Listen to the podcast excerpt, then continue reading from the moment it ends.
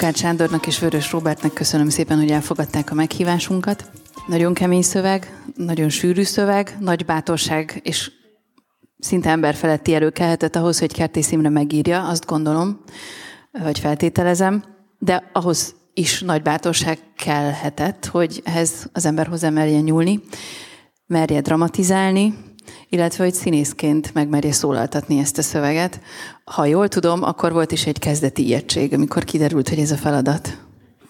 Úgy kezdődött az egész, hogy akkor még a Eszenyi Enikő volt a Víg Színház direktora, és egy teljesen közömbös, borús, hétköznapi délelőtt a próbatábla előtt egyszer csak mert néztem a másnapi programot, hogy mi lesz.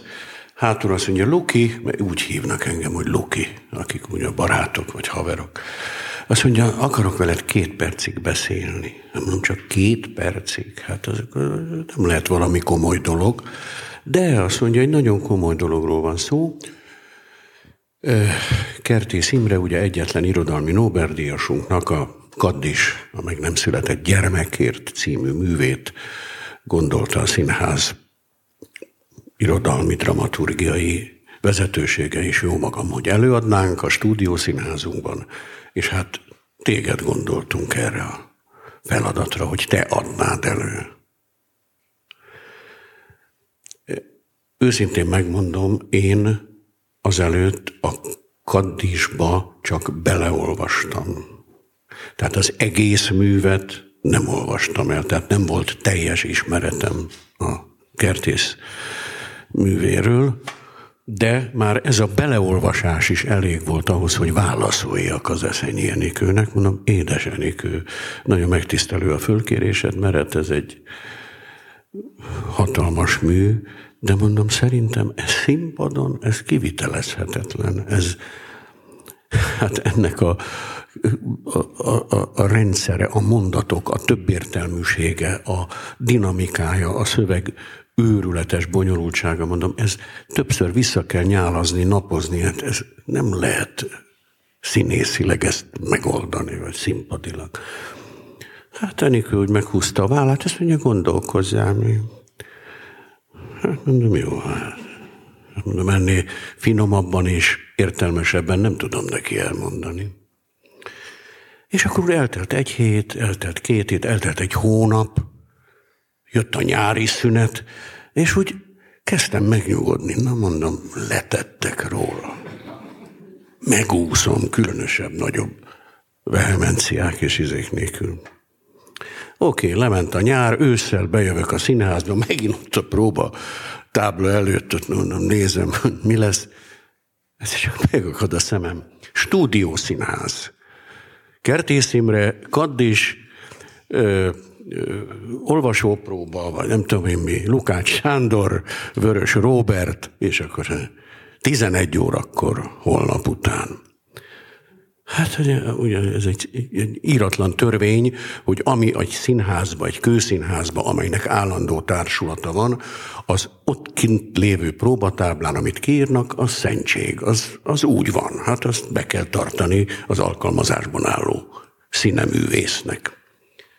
Úgyhogy másnap fel se hívtam az eszenyit, mondom majd addig élőbe összeszedem a gondolataimat, és akkor következett a másnapi olvasópróba. Szóval így kezdődött az egész, De és hangsúlyozom, vagy... nem a mű elleni ellenszemből, hanem a mű nehézségi foka ellen voltam én. És akkor mondták, hogy ezt már Darvas Iván is felolvasta, meg a Kertész Imre is felolvasta, és valóban tudom, hogy a, a Darvas a József Attila Színháznak a kis stúdió konyhájába, vagy hogy, hogy nevezzem, ott tényleg. De az Imre is, a kertész is, meg ő is úgy volt, hogy leültek egy asztal mögé, ott volt a passzus, a könyv, és felolvasták. Hát és természetesen két nagy egyéniség, föl. ugye? Akkor se az egész. Mert hogy ez nem az egész szöveg, hanem körülbelül a fele. Igen. Igen. És, de szerencsére volt egy magabiztos rendező, Na, ennyit arról aki... Most már, ez, aki lelkesen ez, ez és nem, alig várta volt, a feladatot. Ha érdekel önöket, nem voltam én ennyire magabiztos. Az Enikő nagyon meggyőző ne, tud lenni. Bocs, ne felejtsd szabadat, csak mielőtt folytatnád, bemutatom a színházunk akkori fődramaturgia, és egyben ennek a Kaddis műnek a rendezője, és nélküle én ezt nem tudtam És, és a barátod. És a barát. Vörös Robert, fogadják mert, hogy a, mert köszönöm szépen. Szóval az Enikő az egy, egy végig gondolós, és egy, és egy, nevezzük így, hogy megáltalkodott színház csináló, tehát azt én szeretem is benne, és azt szerintem te is szereted és, a, és nem, nem ijed meg a merész dolgoktól és a merész vállalkozástól, és akkor engem megkeresett azzal, hogy, hogy hát ez van, és hogy a, hogy a Sándor megijedt, meg hogy hát ez, ez nem egy egyszerű ügy, megmondom, hogy tényleg nem is egy egyszerű ügy, hát ezt gondoljuk végig, hogy hogyan. És akkor azt mondta, hogy megcsinálod, megrendezed. Hát mondtam, hogy, és hozzáteszem, hogy engem érdekelnek azok a kihívások, amik valami határ átlépés. Tehát nem az a forma, amiről azt gondoljuk, hogy ahogy van, nem az a... Na most akkor elolvastam, és ez konkrétan halálosabb megrémültem. Tehát úgy éreztem, hogy Jézus Mária, Jézusom.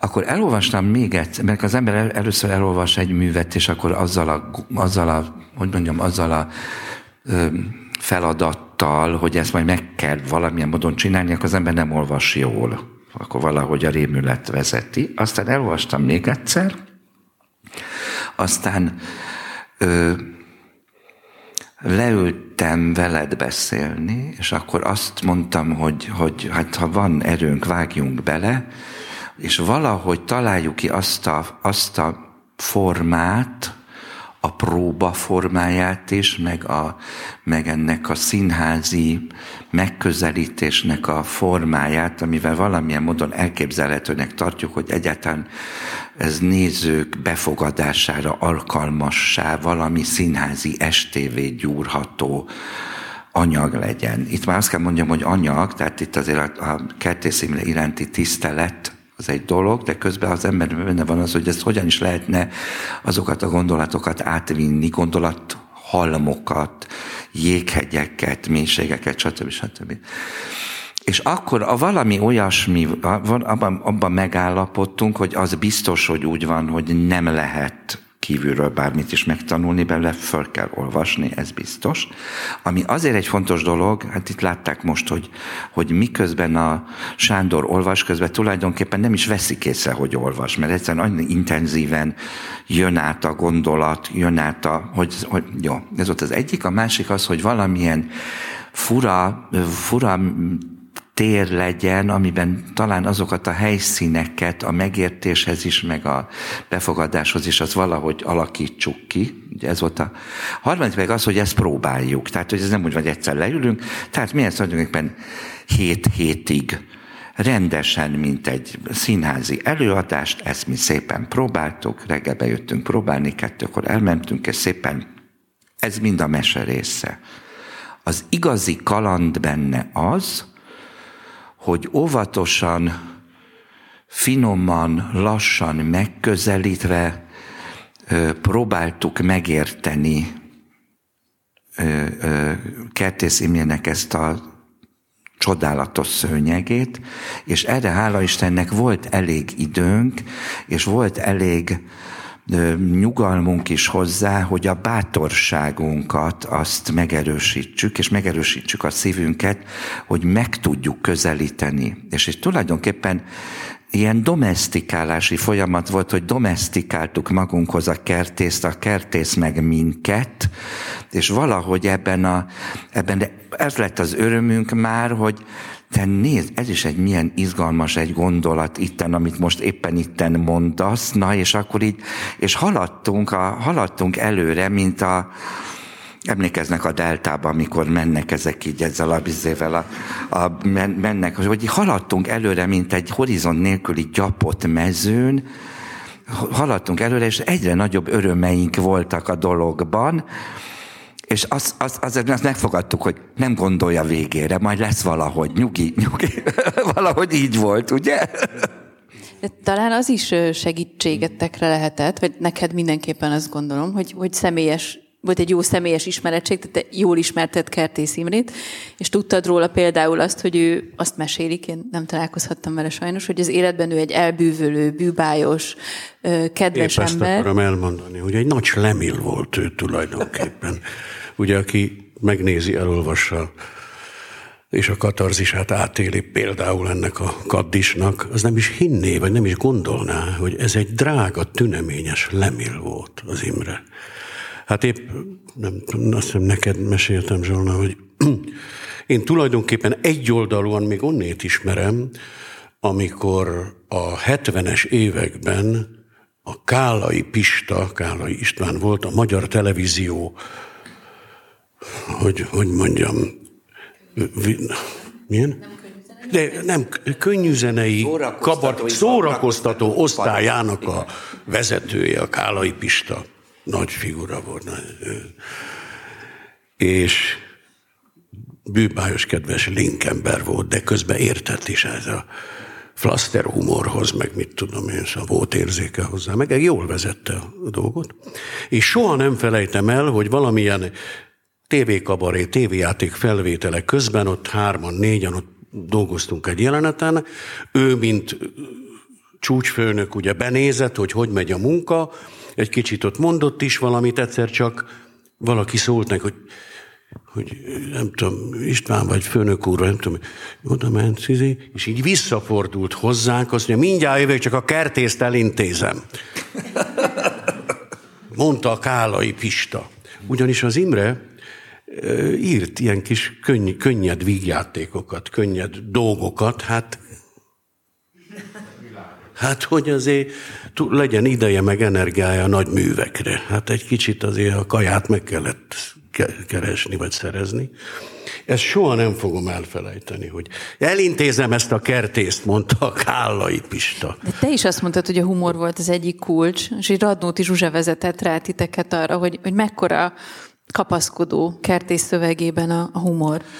Ez egy, az úgy történt pontosabban, hogy az, az, hogy, hogy az ájult, ájult tiszteletből, amikor az ember már dolgozik, akkor már elkezd ugye a munka felé, de valahogy, valahogy a, a, a munka folyamán az, hogy a kertésznek humora van, az még valahogy nem jött elő, és már rég megvoltunk már, és akkor a, és, és meg, megszületett az előadás, már voltak nézők, már sokaknak tetszett, nagy siker volt a bemutatón, megkönnyebbültünk, örültünk, boldog-boldogtalan egymásnak dőlt, olyan is, aki nem köszönne a másiknak az utcán. Ez is érdekes volt bemutatón, hogy, hogy hátraarcot csinálna, de itt most ezen a, a Vix színházi, színházi bemutatón itt mindenki tényleg nagyon felszabadult volt, boldog volt, mi is örültünk, és a de valahogy az, hogy, hogy alapvetően humora van a kertész szövegnek, az valahogy még nem volt az én fejemben legalábbis meg, és akkor egyszer a, a, mondom, a Zsuzsa mondta ezt nekem, vagy egyikünknek, vagy együtt mondtam ezt, nem tudom, hogy hát mennyit kacagtunk a kert, Mondom, édes Luki, hát humor is van. Jó, jó, mondtam, mondta, és láttam, láttam a Sándor fej, hogy az persze, persze, majd akkor ezt végig gondolom így ezt az egész szöveget, van itt lehetőség még, úgyhogy a, a, a kertész humora az, az, az, az, egy nagyon különös, a, szar, a gondolat szarkazmusa és a filozófia szemtelensége, és a kamaszos dűnek valami fajta fricskája és keveréke, az azért az az egyik olyan magatartás, megközelítés és gondolkodási forma, ami ebben a sűrű szövetű szövetben benne van, benne van oly sok mindennel együtt, mert azért az az igazság, hogy ez egy nagyon sűrűre szőtt varázsszőnyeg. E, ezt akartam kérdezni. Még egy mondattal, hogy zárjuk le ezt a kertész és a humor meg a dráma. Szóval magyarul nagyon leegyszerűsítve, nagyon egyszerűen fogalmazva. Aki nem ismerte az Imrét, és nem tudta, hogy miken ment, min ment át, szinte nem, szinte nem is hitte el, hogy ez az ember megjárta a poklot, ha így életbe találkozott vele. Nem is, nem is gondolat, nem? Igen, igen. Ez félelmetes. félelmetes. Említetted a, a nagyon sűrű szövetet, és miközben már több egyszer néztem, azon gondolkodtam, hogy, hogy az ember ezt azért egy szövegnél, egy dramatizált műnél, de egy szövegnél érzi, hogy hol van ennek a, a, a, a magvája, vagy a, nem tudom, a gyújtópontja ennek a szövegnek, és, és a, ennél a szövegnél folyamatosan az az érzés, vagy nekem az volt, a, hogy ne általánosítsak az érzésem, hogy mindig mélyebbre, mélyebbre, mélyebbre, tehát hogy mindig van egy réteg még alatta, amit, amit feltár. Tehát egészen döbbenetes, hogy, hogy nektek mennyire, nem tudom, mennyire volt nehéz, vagy meg lehetett találni ennek azt a velejét, ennek a szövegnek, ami kell ahhoz talán, hogy, hogy lehessen jól dramatizálni. Én lehet, hogy nem pontosan arra felelek, amit kérdezett, de azt hiszem, hogy én egy nagyon fontos dologra jöttem rá ez alatt, a Robival ez alatt, a munka alatt. Meg aztán az előadások alatt is, hogy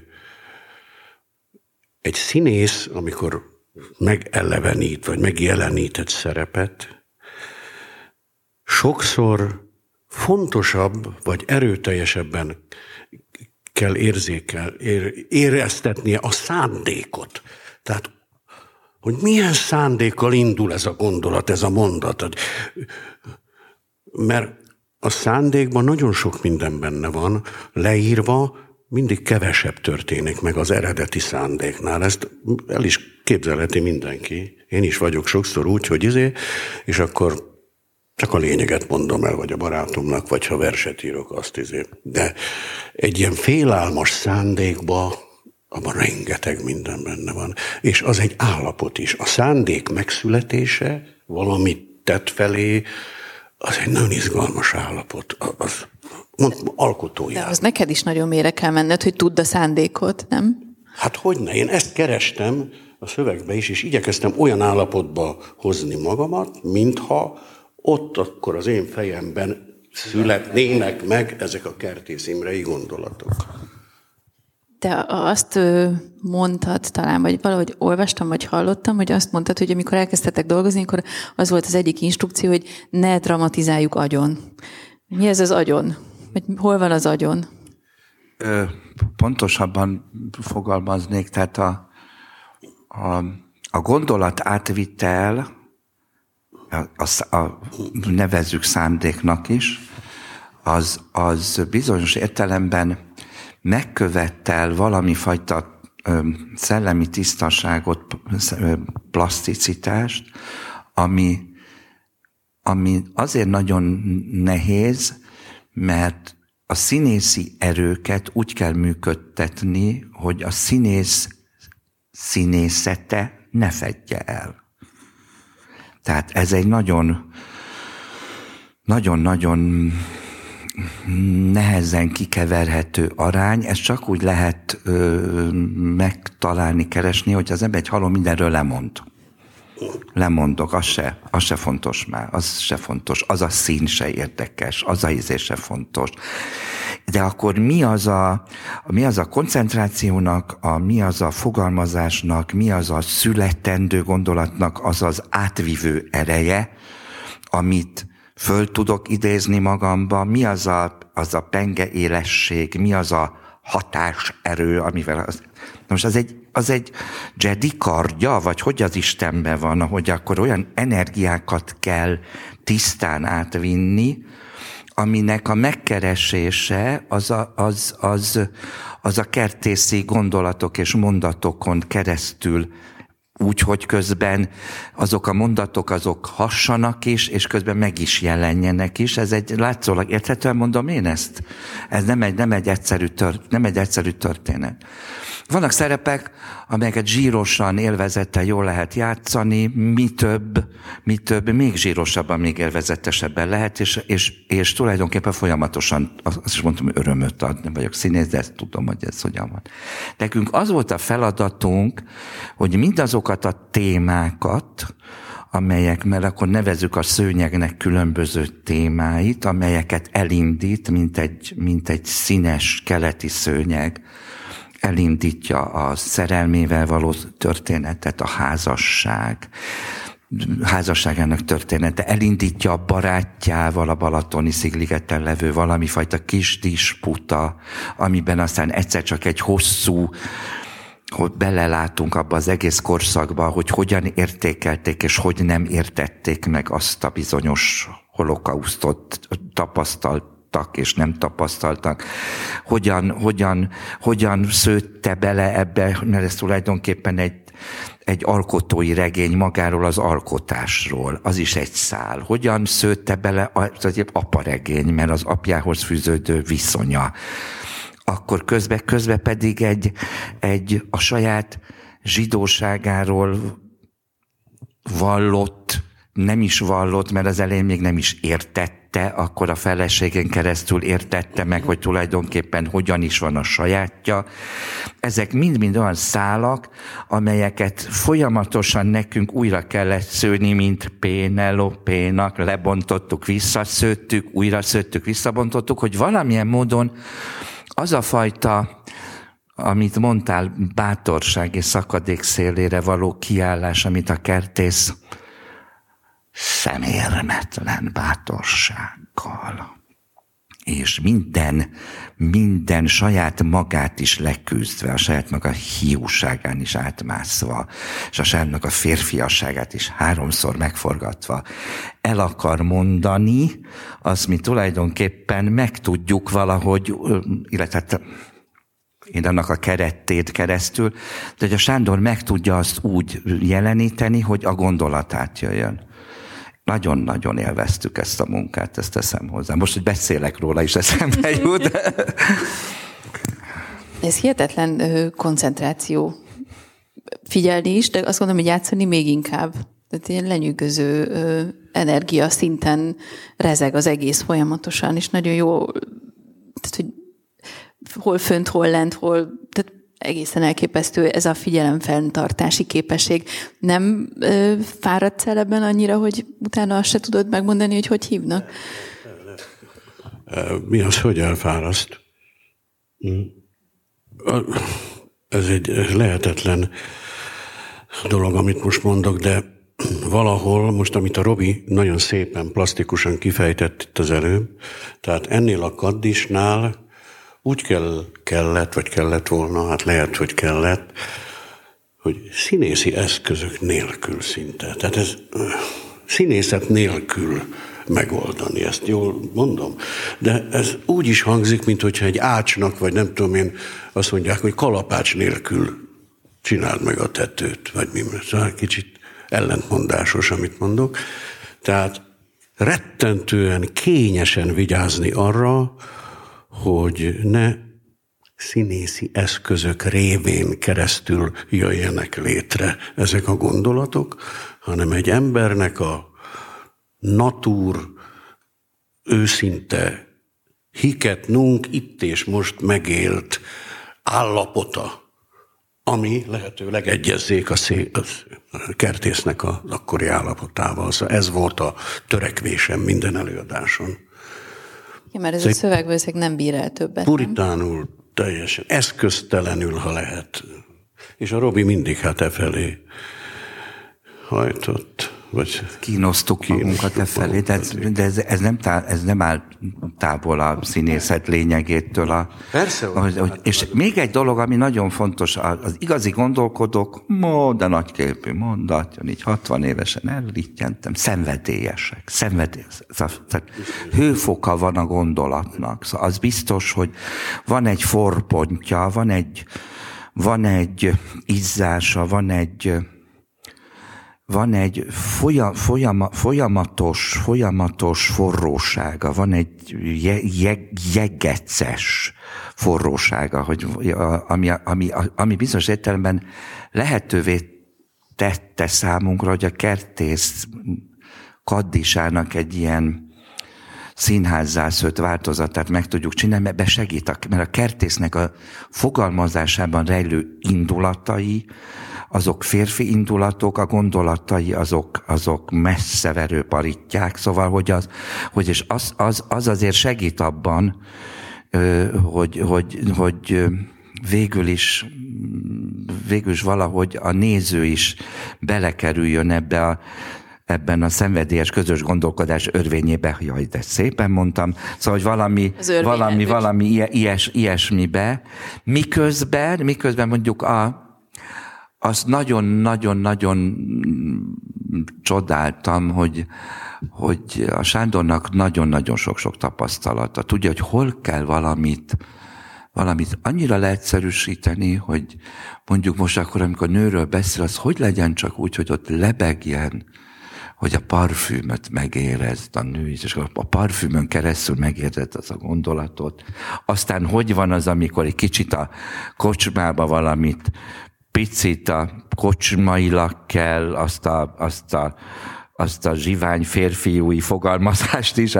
Ez, ez, ez, ez volt tulajdonképpen a, a, az, az elindulás, hogy valahogy félig idézzük föl azokat a helyszíneket, vagy a helyszínek azok adnak valami ízt és valami kapaszkodót, az a könyöklő, az a fotel, az a, az a fura kis szék, ami lehet a vasúton, de lehet Auschwitzba, de lehet ez a kis szék, gyerek vagyok, székrákok, úgy nézem meg a világot, az a, az a, az a kicsit általában a nádszék, amivel, a, amivel nézzük egyébként a nádas.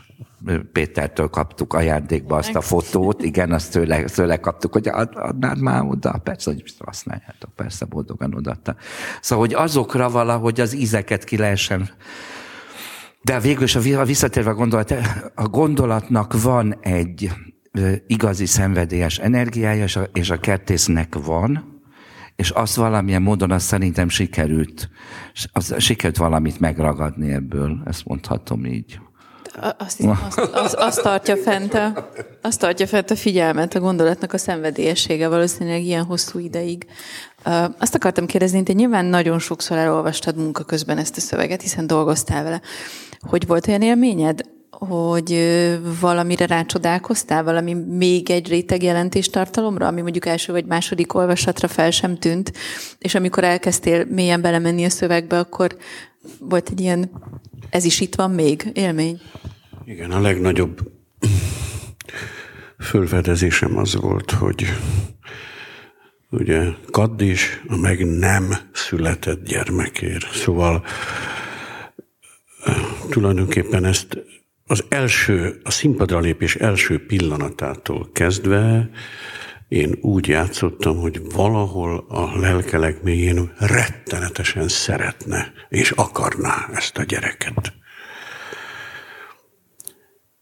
És milyen energiák szabadulnak fel benne, amikor tiltakozik ellene.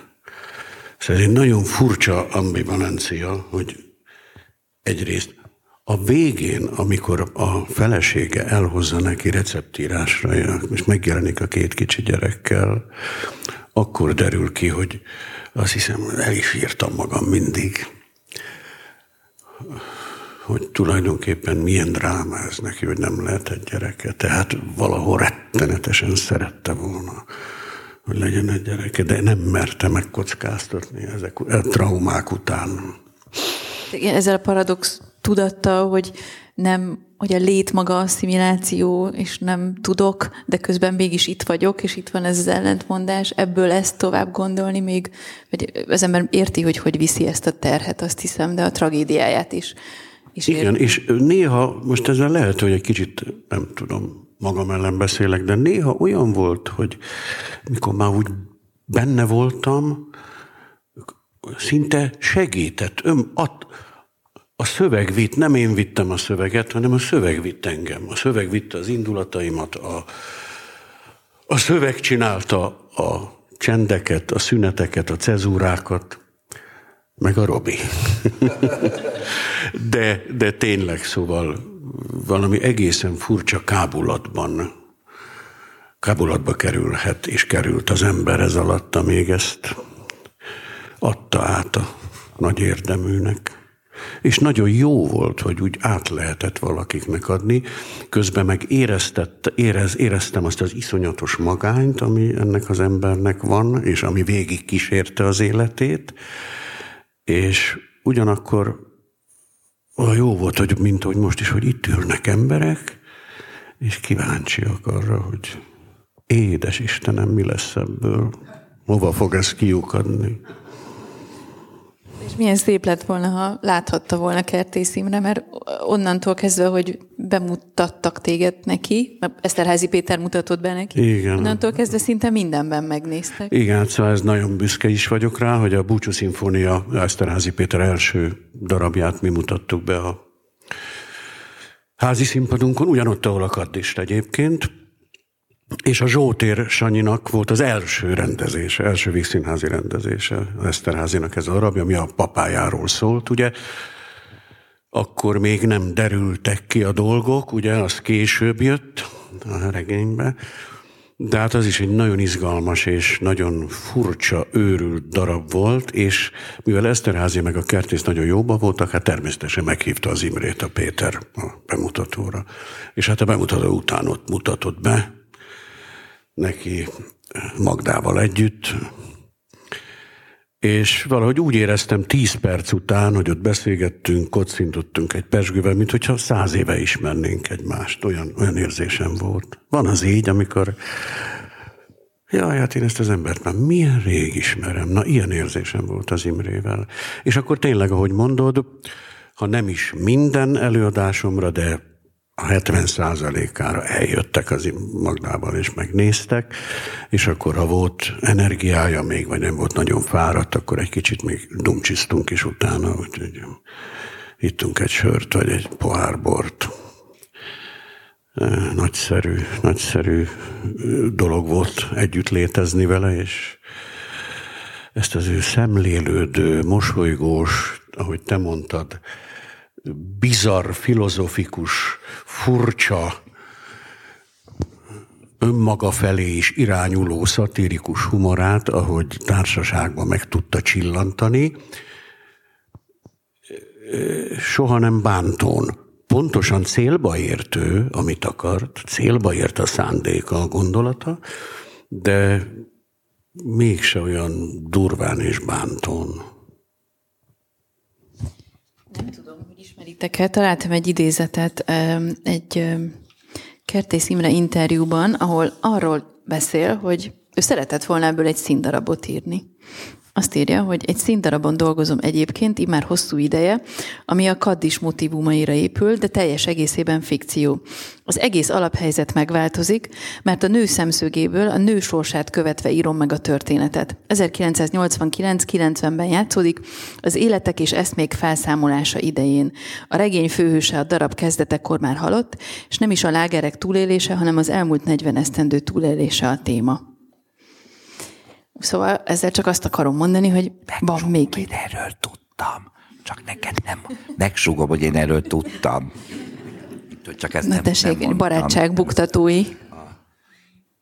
Nagyon furcsa, mert a színház az egy nagyon vonzó métej, és az írók mindig... Vonzó is, meg métej. Meg, a kettő vonzó is, meg métej is, és akkor az írók szívesen táncolnak egy, egy ördögi kört a színházzal, csak a, az, az egy érdekes dolog, hogy és akkor így ott bele is esnek a csapdába, vergődnek, és meg mit tudom én, mézes szavú dramaturg asszonyok tudnak lelkesítő szavakat mondani, hogy de ebből biztos, most szegény jó Zsuzsám, Radnóti Zsuzsám, ő mint az egyik ilyen mézes szavú asszony, és hát nagyon sok sikeres színmű köszönhető ennek a, de ahhoz, hogy, ahhoz, hogy, mert attól még, hogy egy anyag drámaiságot, hiszen az élet drámaiságát, vagy a, a, a, a szerző drámai gondolkodását közvetíti, attól még nem sikerül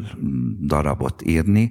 Nagyon sokaknak nem sikerül, mert ez egy teljesen másik fajta pokol, tehát máshonnan kell megközelíteni egy darabírást. És neki több ilyen próbálkozása volt, ahol, ahol szívesen látta volna, mert az nagyon jó eső dolog eleven szerzőként a tapsban szerényen állni, és kicsit morogni, hogy nem erre gondoltam. Szóval ez, nagyon, ez egy nagyon-nagyon jó dolog, de hát ez, de az egy másik fajta, másik fajta, és akkor az egy, tényleg egy, az egy nagyon másik fajta út, ami, amit nem biztos, hogy valaki szeret végigcsinálni. Rengeteg csodálatos szerzőről tudunk beszélni, nem csak magyarul, külföldéről, és akinek hajmeresztően rossz, ne haragudjon, kedves Imre, hajmeresztően rossz színpadi Margaret Durá, hát de jó Isten, hogy az is egy zseniális drámai életű asszony, olyan színművei vannak, hogy a adja a másikat. Szóval, hogy ez, ne, ez nem, nem, nem ilyen egyszerűen van. Azért szerencsés egyébként a, ma, a mai korunk ilyen értelemben, mert kicsit szabadabban gondolkozunk bizonyos formák átlépéséről, tehát, tehát ami jó is, rossz is, tehát, hogy ma már nem dől kardjába senki, hogyha azt mondod, hogy az Ulysses-t fogod előadni a Magyar Állami Operaházban balett formájában, mert mert, mert, mert lehetséges, hogy, hogy egy másik nézőpont, most a legszélsőségesebb variáton, tudnék olyat is mondani, mi van, és igen, de nem mondok, hogy, de hogy, hogy, hogy, hogy, hogy ebből azért születik a, a, egy másik fajta nézőpontból, úgyhogy közben az eredeti mű ereje és formája megpróbál jelen lenni, mondjuk így, hogy ez egy regény fölolvasása, és mégis színház, és mégis csak egy személyes vallomás, ami tulajdonképpen a Kertész Imre személyessége, az a Lukács Sándor személyiségével valahogy egyszer csak, nekem ez volt a titkos célom, és sikerült, hogy valahogy ez a kettő összekopirájtolódjon, de ez azért tud megtörténni, mert tiszteletben vannak tartva a különböző formák. Most, most ebben a színdarab lett volna, Ujjaj, Hogyaj, hogyaj, csak ennyit mondok, hogyaj, átadom a szót, parancsolj. Megkönnyítette a sorsunkat, hogy nem színdarab. ez a... Azért mi azt hiszem a közönség nevében is mondhatom, nagyon szépen köszönjük nektek, hogy mégis színre vittétek Kertész Imre szövegét, és köszönjük nektek, hogy veletek együtt emlékezhetünk ma rá a születésnapján. Köszönöm szépen a beszélgetést. Köszönjük szépen. Köszönjük szépen. Köszönjük szépen.